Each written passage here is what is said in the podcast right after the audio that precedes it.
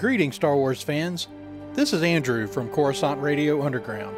You're listening to the Scarif Scuttlebutt podcast. Remember, the Force will be with you, always.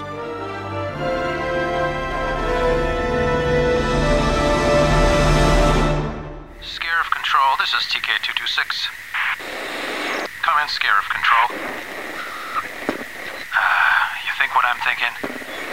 Yeah, looks like they're talking Star Wars again. General Veers, prepare your men. How's it going, Star Wars fans? Grab your sunscreen and your blasters. You've tuned into the Scarif Podcast. This is the Scarif Scuttlebutt. Help me, Obi-Wan Kenobi. You're my only hope. And with those words, we meet a princess. The driving force of A New Hope, or Star Wars as it was once called back then. No episode numbers. Governor Tuck, I should have expected to find you holding Vader's leash. I recognized your foul stench when I was brought on board. Rescue the princess. Escape the Death Star. Warn the rebels. This is some rescue. Into the garbage chute, flyboy. Will somebody get this big walking carpet out of my way? Simple enough. But with Leia, it was never simple. I just assumed it's a Wookiee. With the untimely passing of Carrie Fisher in two thousand sixteen, the Star Wars fandom was shaken to its core. Fast forward to twenty nineteen, and with an upcoming final chapter in the Star Wars Skywalker saga with Episode nine, The Rise of Skywalker, the future of the legacy of Leia Organa is uncertain. Our episode tonight dives into a fictional character who will you. never be forgotten. I know. As well as an artist who portrayed her, equally unforgettable. I don't know where you get your delusions, laser brain. Help me, Obi-Wan Kenobi. You're my only hope.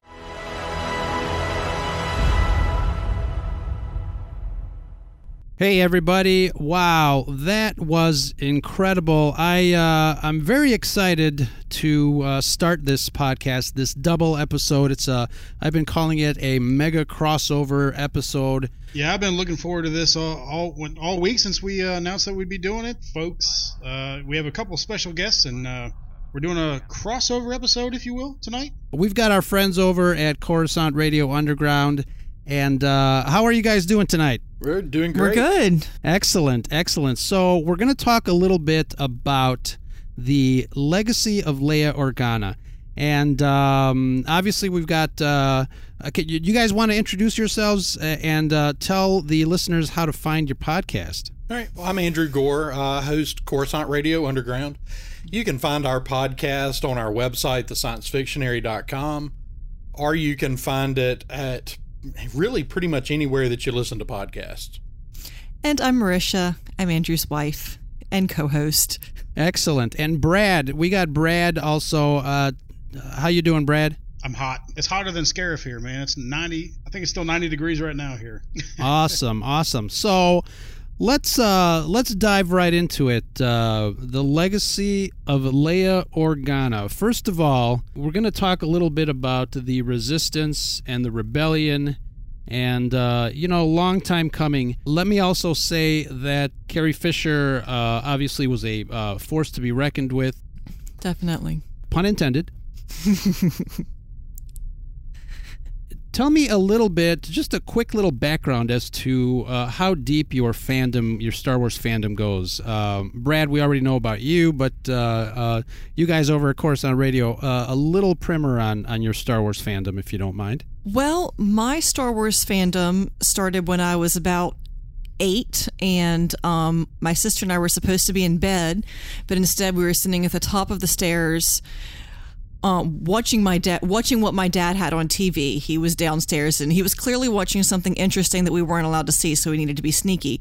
We weren't that sneaky, and he saw us and he told us we could come down and watch Star Wars, um, A New Hope with him. Oh, wow. And so that was kind of, you know, he we had Star Wars on V H S, and so when we were at his house, that's, you know, one of the things we just did. We just sat around and watched lots of T V, lots of Star Wars. Um, and I was, guess I was about thirteen, twelve or thirteen when The Phantom Menace came out. And, you know, the incredibly huge um, marketing successful marketing campaign, because that was whenever I really, I guess, became low-key obsessed with Star Wars, especially the costumes and, of course, Padme, because I was a thirteen-year-old girl. She was the coolest thing ever. Sure. Um, and, you know, about ten years ago, I married the King of the Nerds over here, and... Um, Did you have a Stormtrooper wedding? That's what counts. And then had started having children with him, and so that's kind of when I, I became even more obsessed, I guess, than I had been. Um, for a long time, people would say, so who's the big Star Wars fan? Is it you or Andrew? I was like, oh, no, that's totally his thing. And about that time, my, my phone rang, and it was the Star Wars that's hilarious. Theme, and I was like, okay, well, I guess I'm going to have to quit with that particular story now. So here I am. So my real question is, how many versions of Star Wars on V H S do you ha- own? Yes, I have them on digital. I have them on D V D, Blu-ray. I think every format oh. they have. Uh. A little bit about uh, your fandom, Andrew.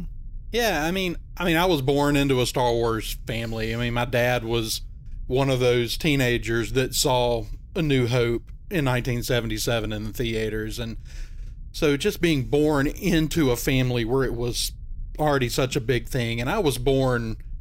Um, I guess the day before Empire Strikes Back hit the theater.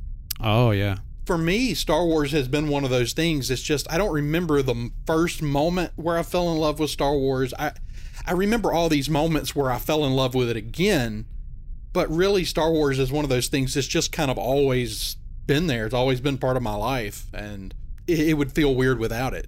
It definitely would feel weird. I always talk to my friends about what it would be like if Star Wars, you know, wasn't a big part of our life. Uh, I got into Star Wars as I was, um, I was seven years old, and Brad and I talk about this all the time.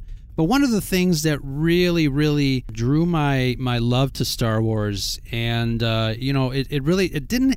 It, it didn't really have a lot to do with the spaceships and the explosions. But what really interested me was was basically the, like I said, the artists, the people that uh, were um, tasked by George Lucas and company to create this universe out of nothing. The behind the scenes, uh, the editors, the camera people, the lighting guys and gals, and and uh, the audio people. That's really what uh, um, amazed me, that people were able to to get together and, and create this universe out of nothing. So that's uh, kind of how uh, how Star Wars kind of affected me. And what would you guys do? Like, just say Star Wars was not part of your life. What would you guys would you guys like yourselves? probably, prob- probably not as much. We'd spend a lot more times, a lot more time talking about Lord of the Rings, probably. Oh yeah, yeah, that's another franchise. No Star Wars. Yeah. yeah. And Marisha, you have a uh, uh, an Instagram page that uh, is really, really amazing. I love uh, looking at the costumes, the kids, and uh, all the work that you do. Tell us a little bit about that. Um, well, I'm princesses underscore and underscore Padawans, because it looks cool in print, not because it sounds cool to yeah. say. Um, and yeah, I started making costumes. Um, one of my sister's kids went to the very last uh, Star Wars weekend at Disney World and came back having to have Star Wars costumes, and I was like, okay. And so next thing I knew, I was making like four Star Wars costumes for my kids and her kids, and that's sort of just what I do now with my free time, such as it is, is I make insanely stupid, elaborate Star Wars costumes for children that they outgrow. I'm not sure why I do this to myself, but they're very cute. They're amazing, amazing. It's uh, amazing work. Thank you. Were you guys able to head down here to Star Wars Celebration in April? No, we were very sad. May have sulked a little bit. Yeah, unfortunately, we just weren't able to uh, to make it work out. And I was a little surprised that they're having it again next year, but um, we're we're already trying to get, get things lined up so that when they announce it, we yeah. can uh, go ahead and make plans to go. Yeah, they kind of skipped... Uh, We skip a couple of years every so often, depending. I mean, it's a huge, huge event to kind of take on the road, I, I would assume. It is. Yeah, I would assume so. I mean, we went to Orlando a few years ago, and it's it's massive. I mean, we go to a lot of cons, and it's among the biggest we've been to. Very lucky that it was in my hometown here in Chicago in April. And, yeah, that's um, awesome. Yeah, that's uh, saved me a lot of money, let me tell you. Yeah, for real.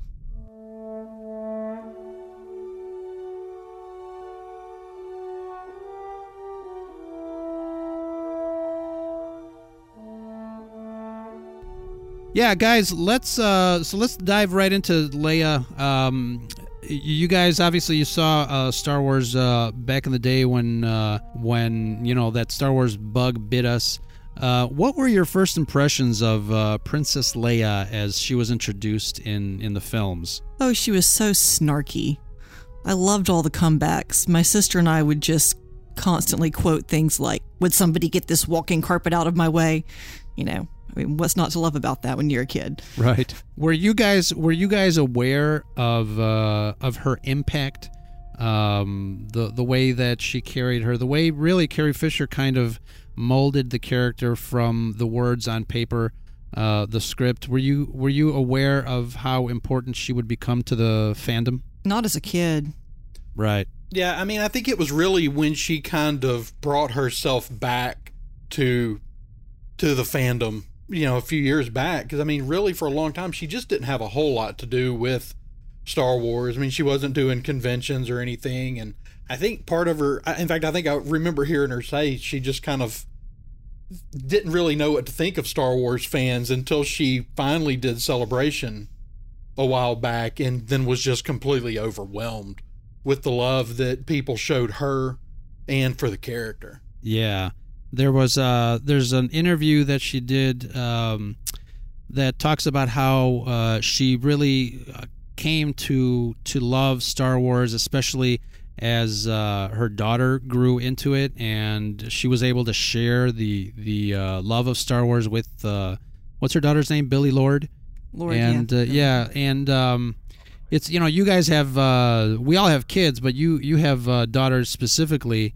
Um, tell us a little bit about how uh, your kids relate to Leia as a character. I mean, I think they kind of feel a lot like I did about her, that she's just, you know, she's kind of a she's she's the thing that they relate to in the original Star Wars movies more than anything else, you know, because she's kind of how they see themselves. They see themselves as, you know, super badass and clever and, you know, a force to be reckoned with. Um, so I think that that's kind of, they see her as the way they, they see themselves, I guess. Yeah, if, if this makes sense, you know, you talk about having daughters. You know, I'm not raising my daughters to be, you know, female badasses. You know, they're they're just going to be badasses, you know. And I think what you, I think what you're saying about Leia, you know, from the original trilogy is correct, and uh, same thing with, you know, Padme from the prequel trilogy. You know, they're they're just, you know, strong role models. They're not they don't have to be just strong female role models. They're role models for everybody, um, and, and that's and if this makes sense, you know, there I think you're right about both, you know, sexuality, uh, you know, gender, uh, race, like they're.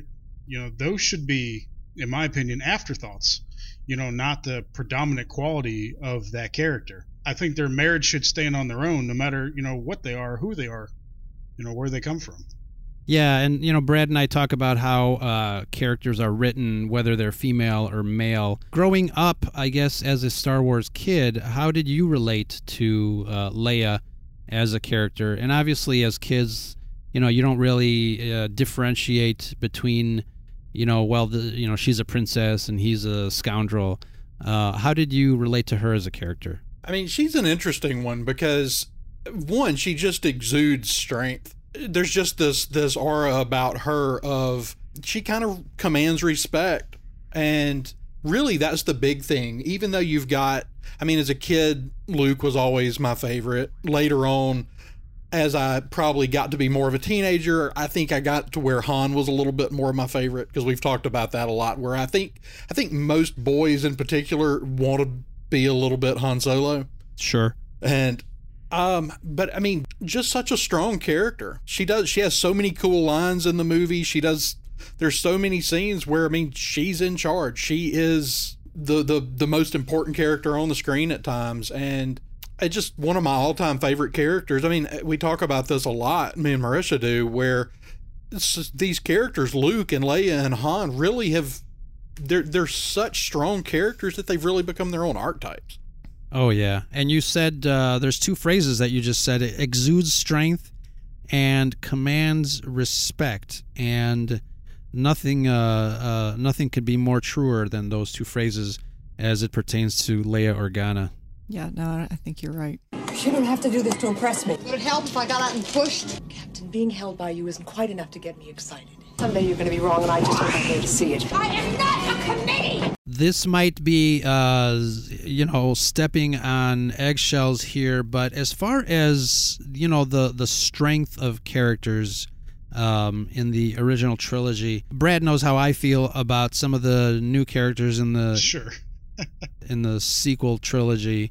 I just, I, I really, you know, when you put them side by side, I really cannot compare. And, and again, it's not the actors, you know, they do the best they can, et cetera, et cetera. But um, do you guys find it difficult to kind of latch on to uh, some of the newer characters? Uh, and of course, each one, um, I love Rey. Some of the other characters, maybe not as much. Uh, I just wish that uh, probably...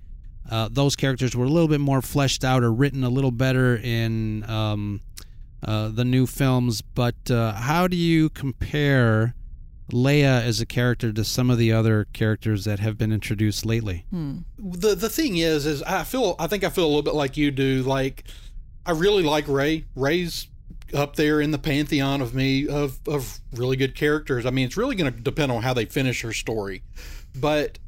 As far as, you know, Finn and Poe, I really like the actors that play both of those characters, but there's something that just feels incomplete about them. And maybe it's because they're kind of different between the two movies.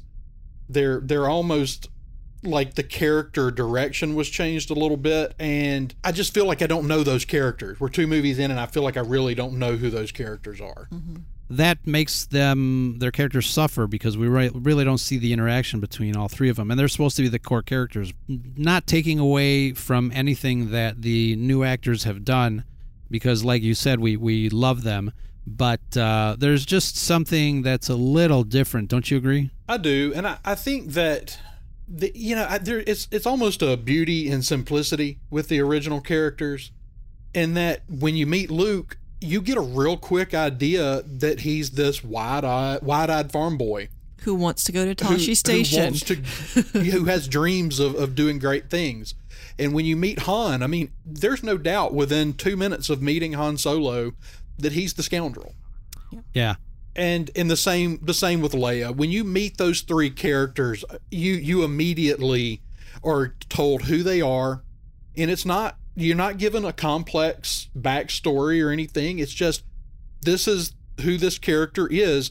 And they stay true to that to some extent through the whole. And they definitely trilogy. grow, but they, right. they don't, they grow from, from that. They, they don't, they do grow, but they don't lose who they, they right. are. Like right. Han grows in that he finally finds a family, which is turns out, you know, if you go back now, we have Solo kind of always what he was looking for. Right. Sure. And so, they find the things they're looking for, but without giving up who they were. Even even when Han finds those things, he's still the scoundrel. Yeah. Right. And that's what I feel uh, one of many problems for me uh, about how The Last Jedi was uh, ha- even treated its own characters. Like Finn, he would have been a really interesting stormtrooper, you know, First Order uh, character. Um, but I feel like the whole I'm a janitor was kind of played more for laughs, mm-hmm. and it, it kind of made that character suffer because now, you know, he's a janitor. And, right. um, you know, it's, I don't think it was worth it. Well, the, the other thing with Finn that's never quite worked for me, especially now that we have Resistance episodes where we've learned that these stormtroopers are not just raised from birth, they're essentially programmed, brainwashed. brainwashed. Yeah. Right. And he doesn't really, at least at this point in the story, we haven't really seen like any, like there's no like lasting effects from from a whole childhood of of programming. It just seems like maybe that character's a little bit too lighthearted, lighthearted to have gone through what he went to come out of what he came out of. Sure.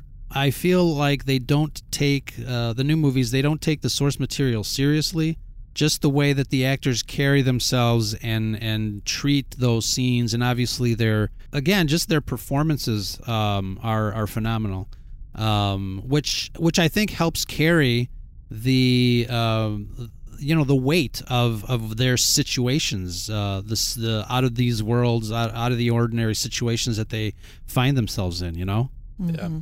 And I still have, I mean, I have high hopes for The Rise of Skywalker. And there are things that I love about The Last Jedi, but there there are things that have always bothered me. I've had the weirdest relationship with that movie in general, where it's like I go in it and there's things that are really cool and I get pumped up, and then I kind of walk out and I start going, I don't know how I feel. It has problems. That. It's my favorite movie when I'm watching it until it's over, and then I'm just like, wow, that's got problems. It's, well, that's it's interesting. A, it's, a, it's a beautiful sci-fi movie.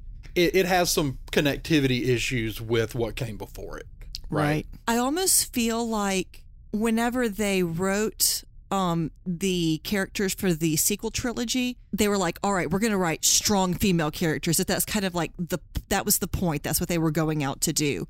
Whereas when they wrote Leia, she just sort of was a strong character. It didn't seem like that was really the point. They weren't necessarily trying to make her, you know, make a point to make her a strong character, but she just was. That's how that's how Carrie Fisher played her. I think it's just a different, just kind of a different approach, I guess. Just like there's no Luke Skywalker without Mark Hamill. You know, people can say what they want to on Twitter. They will. There's no Leia without Carrie Fisher. You can't, it's hard to differentiate the two anymore. They're one and the same. I, I think, you know, Carrie Fisher, her, her sense of humor was just, you know, unmatched. And her, her sarcasm, you know, and the way she used to roast George Lucas all the time uh, for, you know, the, the lack of underwear in space, because um, they, they don't wear bras in space, I think is what she said. And uh, she became such a role model. You know, part of me wonders, pretty obvious with her, with his criticism these days, and I wonder what she would be saying right now post The Last Jedi and, and coming up on The Rise of Skywalker, how she would feel, how things are going. But uh, we lost a, you know, a, a true uh, inspiration, role model. And, uh, you know, she dealt with uh, depression her entire life, uh, as well as substance abuse. But she made that very apparent to everybody um, and helped others cope with it um, just by talking about it and letting everybody know about her experiences. And I think that's a that's a very Jedi-like thing to do. Maybe Brad and I will do a, a podcast of all the things that we love about The Last Jedi. It'll probably be seven minutes long, but we'll just do it anyway.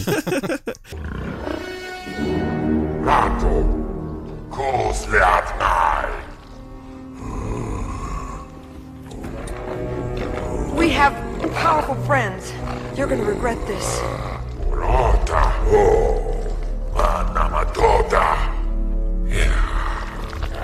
Oh. So I got a I got a question uh, for uh, Marisha. Uh, would love to get a female perspective on this. So now we call her Hutslayer. Yeah. Uh, and that came from the Bloodline book from Claudia Gray. Uh, were you previously offended by the term slave Leia? And do you prefer Hutslayer, or does it not matter at all? I mean, Hutslayer is, I mean, that's that's pretty cool. That's pretty imposing. I think that's a really cool title. But slave Leia, I mean, to say that she was a slave doesn't make her any less of an imposing character. It's something that happened to her that she overcame. That's that's pretty badass too. Amen. I mean, from where I'm standing, that's fantastic. I mean, if something something that that traumatic for her to have been kidnapped and and enslaved and and treated that way, and for her to come out of it as imposing as she was, I mean, I don't. No, I'm not offended by her having been referred to as slave Leia. I love that answer. Getting back to Leia, um, let's talk a little bit about, um, now that we're, you know, kind of uh, uh, straight into the Last Jedi um, uh, realm here. Uh, Leia as a Force user. Um, oh, that's right. Obviously, uh, she is the uh, twin sister of Luke Skywalker, the greatest Jedi ever uh, to wield a lightsaber. The Last Jedi kind of introduced the fact that, uh, yeah, Leia was probably, you know, kind of studying uh, Jedi tricks, or Luke was somehow, you know, involved in training her, kind of uh, in the background.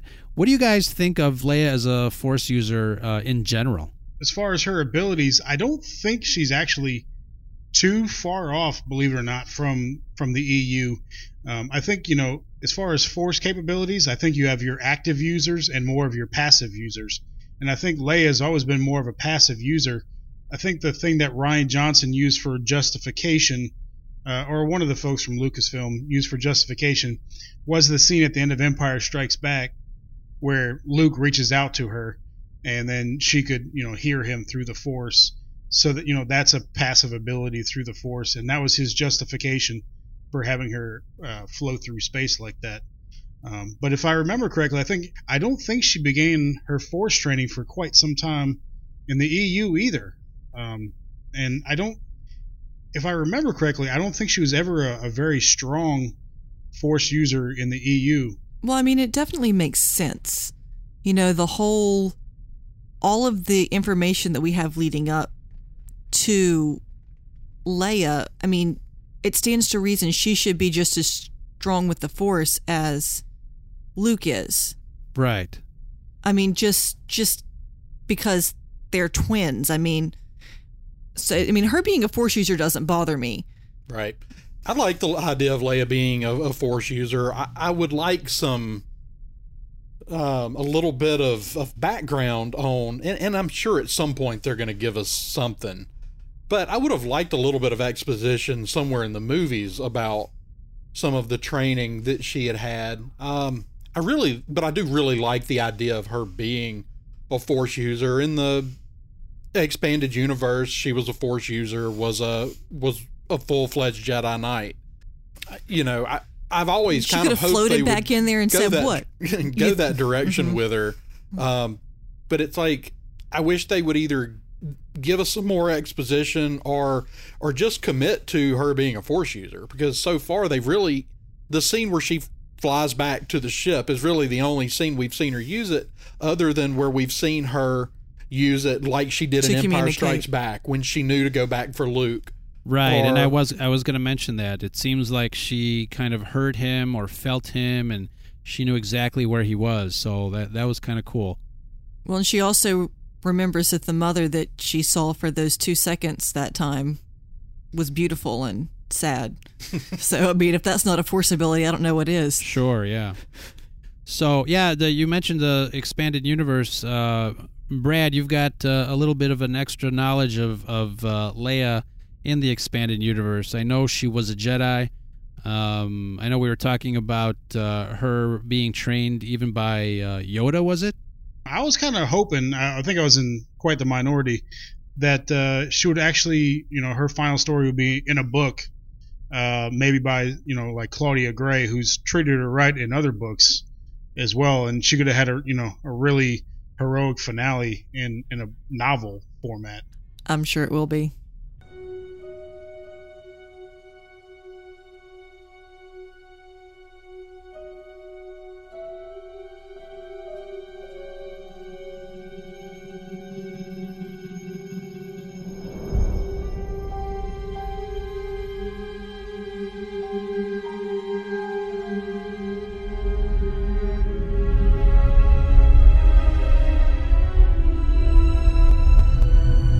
It even seemed like when she pulled herself back into the ship uh, in The Last Jedi, um, everybody, you know, they nobody reacted like, oh my God, what is she doing? Or what's going on? Or how did she mm-hmm. do that? Mm-hmm. I think their lack of surprise doesn't come from them knowing her backstory or knowing what she's capable. I think that just has to do with the writing and the, and the directing uh, or, or lack thereof in that part. It stands to reason that uh, in the, what, thirty plus years that uh, we last saw Leia, um, I'm sure, you know, Luke kind of gave her some pointers, or she was able to, uh, you know, take up study with uh, somebody that knew a little bit uh, about the Force. Um, right.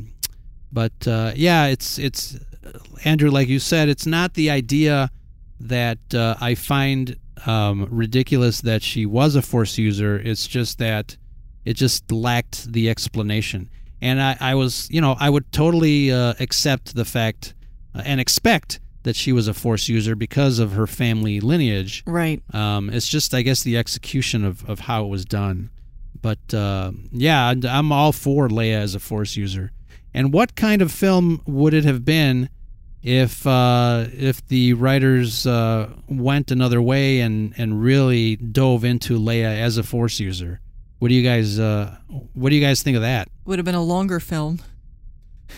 That could have been very interesting. I, I really, I mean, I guess I understand why they didn't, but... What, because we were worried about going off on an unnecessary tangent that wasn't well, going to have any bearing on the story? You go, Marisha. Right. Well, I mean, depending on where... I'm sorry. Depending on where J J was headed with the story and who the Skywalker and the Rise of Skywalker is, I still personally believe that it's Anakin's and Luke's story, and as far as who the Skywalker is. It may not be, but I can understand why they didn't spend a, you know, half a movie developing why Leia, you know, how Leia became a Jedi. At the same time, I still would have liked to have seen something. You know, I think it's it's one of those places where the expectations that um, fans who were really into the E U kind of had built up, you know, that Luke was going to be a certain kind of person, that Leia was going to have a certain kind, certain training. Um, and I think it's one of those things when they decided to, like, and here's like her three seconds of force use. It was like, I mean, like, I think people just wanted them to commit, you know, like, let's just commit to this as, as a plot point that, you know, like she, it doesn't just show up, that there's a background to it.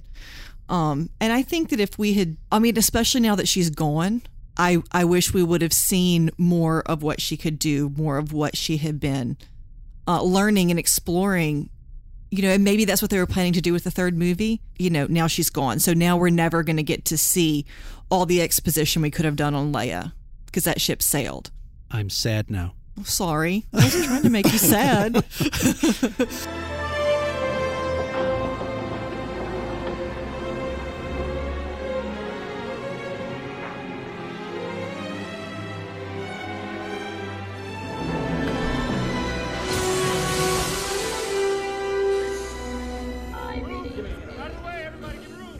Did you guys uh, happen to read uh, that uh, collection from a certain point of view? I don't know. I didn't read those books. They won't ever say whether that's completely canon or legends, so I think it skirts the line there. Um, but one of them, um, I think it was called There Is Another. Uh, I think that might be the title. But anyway, it's uh, from Yoda on Dagobah, and it's before, I think it's, yeah, it happens before Empire Strikes Back, where he's basically thinking that the one that Obi-Wan's going to send him is Leia, not Luke, because Leia, you know, he seems to, it's, it's like he studied Leia, he studied the both of them, and he likes what Leia's done with her life and her training and um, her personality type, and he looks like he couldn't care less about Luke uh, in that story, and he's hoping that he get, is uh, gets to teach Leia. Uh, would you guys have liked to have seen that? Uh, you know, we talked about missed opportunities on uh, a previous show. Was there a missed opportunity there? You know, possibly uh, Leia being trained more as a Jedi instead of Luke? Yes.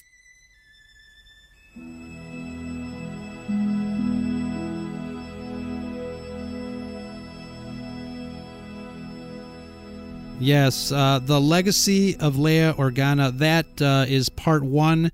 Uh, it's been a fantastic discussion. We are going to continue the discussion of The Legacy of Leia Organa uh, because uh, her character uh, cannot uh, encompass just one single episode of a podcast. It is a mega crossover episode between Scarif Podcast and the uh, Coruscant Radio Underground. Um, again, part two is going to be on your podcast, and can you tell uh, the listeners where to find you guys? Yep, you can find uh, find our podcast at Coruscant Radio Underground. It's available on iTunes, Apple Podcasts, Google Podcasts, and pretty much anywhere else that you listen to podcasts out there. Excellent. So part two of Leia, uh, The Legacy of Leia Organa, is going to be on, uh, your handle is psi underscore fictionary, is that correct? That is correct. That is awesome. Again, The Legacy of Leia Organa uh, cannot fit in one podcast. Uh, we've got to split it up. There's a lot there to uh, to absorb. Leia is uh, a beloved character, and uh, we're going to keep talking. Uh, but uh, part two with you guys, I hope listeners uh, tune into that and uh, check out part two of our Legacy series, The Legacy of Leia Organa. I don't think we'll fully know the legacy until uh, episode nine comes out. See, uh, you know, how J J treats the character in absentia of Carrie Fisher being there. Uh, so that'll be interesting to see. Um, but uh, Leia Organa, no matter whether it's in the movies, in the books, the comics, uh, she's always been a strong role model uh, and will continue to be. And she's uh, just like Luke's character. She really is timeless. That is the Scuttlebutt. You have been listening to the Imperial Fancast Network. That's no moon. You may fire when ready. I got a bad feeling about this. I am altering the deed. Oh, pray I don't alter it any further. You must unlearn what you have learned. You felt a great disturbance in the Force. I suggest a new strategy, Art. You underestimate the power of the dark side.